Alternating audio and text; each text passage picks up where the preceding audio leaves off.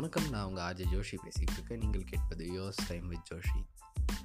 இன்றைக்கி நம்ம காட்டில் நடக்கிற ஒரு சின்ன கதையை தான் பார்க்க போகிறோம் வாங்க கதைக்குள்ளே போகலாம் ஒரு காட்டில் நிறைய சிங்கம் புலி யானை மைனா குருவி அப்படின்னு எல்லாரும் வாழுறாங்க. காடுனாலே நம்ம சிங்கம் தானுங்க? இந்த காட்டுக்கு ஒரு சிங்கம் தான் ராஜா. திடீர்னு ஒரு கோடை காலத்தில் அந்த காட்டில் மிகப்பெரிய வறட்சி ஒன்று ஏற்படுது. அந்த வறட்சியை போக்குறதுக்கு வழி தெரியாமல் இந்த காட்டு ராஜா அதாவது இந்த சிங்க ராஜா வந்து என்ன பண்ணுறதுனே தெரியாமல் ரொம்ப முழிச்சுக்கிட்டு இருக்காரு. யோசிக்கிறாரு ஒரு ஐடியாவும் கிடைக்கல. திடீர்னு ஒரு நாள் ஒரு யோசனை அவருக்கு வருது. எல்லா விலங்குகளையும் கூப்பிட்டு இனி எல்லாருக்கும் ஒரு நாளைக்கு ஒரு வேளை தான் சாப்பாடு ஒரு நாளைக்கு மூணு வேளை தான் தண்ணி குடிக்கணும். அப்படி நீங்கள் இருந்தீங்கன்னா இந்த கோடை காலத்தை நம்ம சமாளிக்கலாம் அப்படின்னு சொல்லி அவர் ஒரு ஐடியா சொல்கிறாரு ஆனால் இதை கேட்ட அந்த விலங்குகள் என்னடா நம்ம சிங்கராஜாவும் வந்து ரொம்ப நம்மளை புரிஞ்சிக்காமல் இப்படி கஷ்டப்படுத்துகிறாரு அப்படின்னு நினச்சி நிறைய பேர் என்ன பண்ணுறாங்க அந்த காட்டிலேருந்து பக்கத்து காட்டுக்கு போகிறதுக்கு புறப்படவும் செய்கிறாங்க புறப்பட்டு போகையில் அந்த வழியில் பார்த்தா பக்கத்து காட்டில் நிறைய விலங்குகள் இந்த காட்டுக்கு வர ஆசைப்பட்டு வந்துக்கிட்டு இருக்காங்க.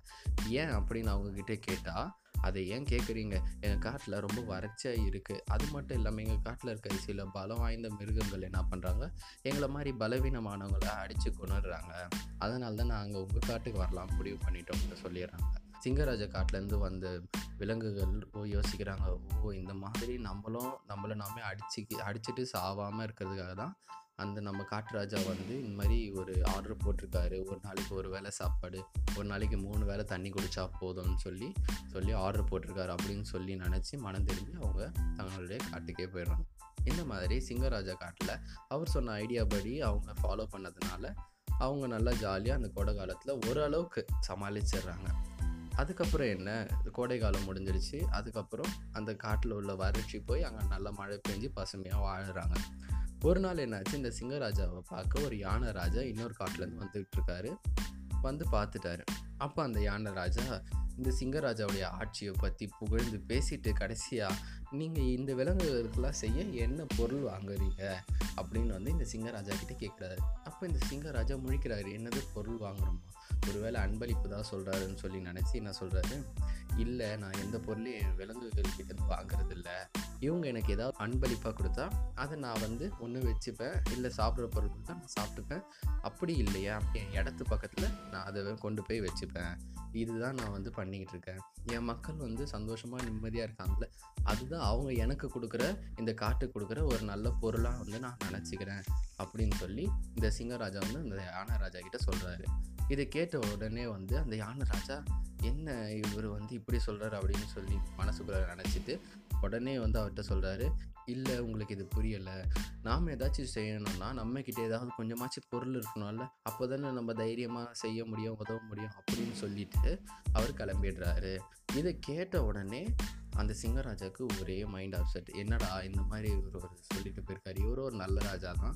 ஆனால் இவர் இந்த மாதிரி ஒரு ஐடியா கொடுத்துருக்காரு. இதை நம்ம இம்ப்ளிமெண்ட்டே பண்ணது இல்லையே நம்ம செஞ்சு பார்த்ததே இல்லையே. நம்ம மக்கள்கிட்ட இது எப்படி சொல்கிறது அப்படின்னு சொல்லி யோசிச்சுக்கிட்டு இருக்காரு. அதுக்கப்புறம் திடீர்னு ஒரு நாள் என்ன பண்ணுறாரு முடிவு பண்ணி காட்டில் இருக்க விலங்குகளை எல்லாம் கூப்பிட்டுட்டு நீங்கள் சாப்பிட்ற பொருள்லேருந்து உங்கள் வீட்டில் இருக்க எதுவாக இருந்தாலும் சரி அதில் ஒரு பங்கு வந்து இந்த காட்டுக்கு நீங்கள் கொடுத்துடணும் அப்படின்னு சொல்லி சொல்லிடுறாரு. நம்ம சிங்கராஜா சொன்ன உடனே எல்லா விலங்குகளும் கேட்டு அதே மாதிரி அவங்களுடைய வீட்டிலேருந்து அவங்க சாப்பிட்ற பொருள்லேருந்து ஒரு பங்கு வந்து இந்த காட்டுக்குன்னு கொடுத்துட்றாங்க. அதை வந்து ஒரு இடத்துல சேமித்து வச்சிடுறாங்க. இப்போ கோடை காலம் வந்துருச்சு வறட்சியும் திருப்பி ஏற்பட்டுடுச்சு. இப்போ என்ன பண்ணுறதுன்னு தெரியாமல் அந்த சிங்கராஜா முடிச்சுட்டு இருக்கும்போது அப்போ தான் ஒருத்தர் வந்து சொல்கிறாரு ஏன் ராஜா நம்ம தான் நம்ம சேமித்து வச்சுருக்கோமே. அதுலேருந்து எடுத்து மக்களுக்கு கொடுக்கலாம். அப்படின்னு சொல்லி என்ன பண்ணுறாங்க இப்போ அவங்க சேமிப்பு கிடங்குக்கு போனால் அந்த இடத்துல எல்லாமே பாழாக போயிடுச்சு. எப்படி இருக்கும்? எல்லாமே வந்து பழைய பொருள் தானே. அதனால் அது எல்லாமே கொஞ்சம் நாசமாக போயிடுச்சுன்னே சொல்லலாம். இது வந்து இந்த சிங்கராஜா கிட்ட வந்து சொல்லும் போது அந்த சிங்கராஜாவை உடஞ்சி உட்காந்துடுறாரு என்னடா இது? நம்ம நல்லது பண்ண போய் இவ்வளோ பெரிய கெட்டது ஆயிடுச்சே நமக்கு இது வேற என்ன பண்ணுறதுன்னு தெரியலன்னு சொல்லி ஒரு ரெண்டு மூணு நாள் யோசிக்கிறாரு.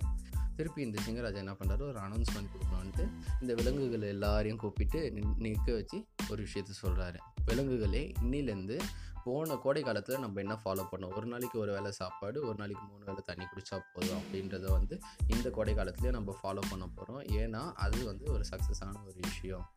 அதுக்கப்புறம் நான் சமீபமாக சொன்னேன் உங்கள் வீட்டிலேருந்து ஒரு பங்கு வந்து இந்த காட்டு கொடுக்கணும். அனௌன்ஸ்மெண்ட் வந்து நான் கேன்சல் பண்ணுறேன் அதை நீங்கள் வந்து கடைப்பிடிக்கணும்னு அவசியம் இல்லை. நம்மளே கஷ்டப்பட்டுட்டு தான் இருக்கோம். ஸோ நம்மளை நம்ம பாதுகாத்துக்கிட்டா அது போதும் அப்படின்னு சொல்லி இந்த சிங்கராஜா அவர் புதுசாக இம்ப்ளிமெண்ட் பண்ண அந்த பிளானை கேன்சல் பண்ணுறாரு இதை கேட்டோடனே எல்லா விலங்குகளும் மகிழ்ச்சி அடைஞ்சு திரும்பி போகிறாங்க இப்படி இந்த சிங்கராஜாவை போல தாங்க நம்ம மனசும். நாம் என்ன தான் நல்லதாக நினச்சிக்கிட்டு நல்லதாக செஞ்சுக்கிட்டு இருந்தாலும் அப்போ தான் நம்ம கேட்காமலே ஒரு அட்வைஸ்னு ஒன்று யாராச்சும் பண்ணுவாங்க பா இப்படி செய்ப்பா நல்லா இருக்கும்ப்பா அப்படி செய்ப்பா நல்லா இருக்கும்னு சொல்லி பண்ணி நம்ம கரெக்டாக போயிட்டு இருந்தாலும் அந்த பாதையை வந்து உடச்சி அதை வந்து தவறான பாதைக்கு இல்லை வந்து அதை ஃபெயிலியர் பாதைக்கு மாற்றுறதுக்கு நிறைய சான்ஸ் இருக்குது ஸோ அவங்க அட்வைஸ் சொல்கிறாங்கன்னா முதல்ல நம்ம யோசிச்சு பார்க்கணும் அது கரெக்டாக தான் வருமா? இல்லை வந்து அது தப்பாக போகுமா? அப்படின்னு யோசிச்சு பார்க்கணும். அது இல்லாமல் அவங்க சொல்லிட்டாங்க கண்டிப்பாக அது கரெக்டாக தான் இருக்கும். அப்படின்னு குருட்டுத்தனமாக நம்ம நான் கடைசியில் இந்த சிங்கராஜா போல தான் நம்ம வந்து பின்வாங்க வேண்டியதாக வரும். இவ்வளோ நேரம் இந்த பதிவு உங்களுக்கு பிடிச்சிருக்குன்னு நான் நம்புகிறேன் அடுத்த பதிவு வரைக்கும் கொஞ்சம் பொறுமையாக காத்துக்கிட்டு இருங்க. நான் உங்கள் அஜய் ஜோஷி. நீங்கள் கேட்பது yours time with Joshi tata bye bye வணக்கம்.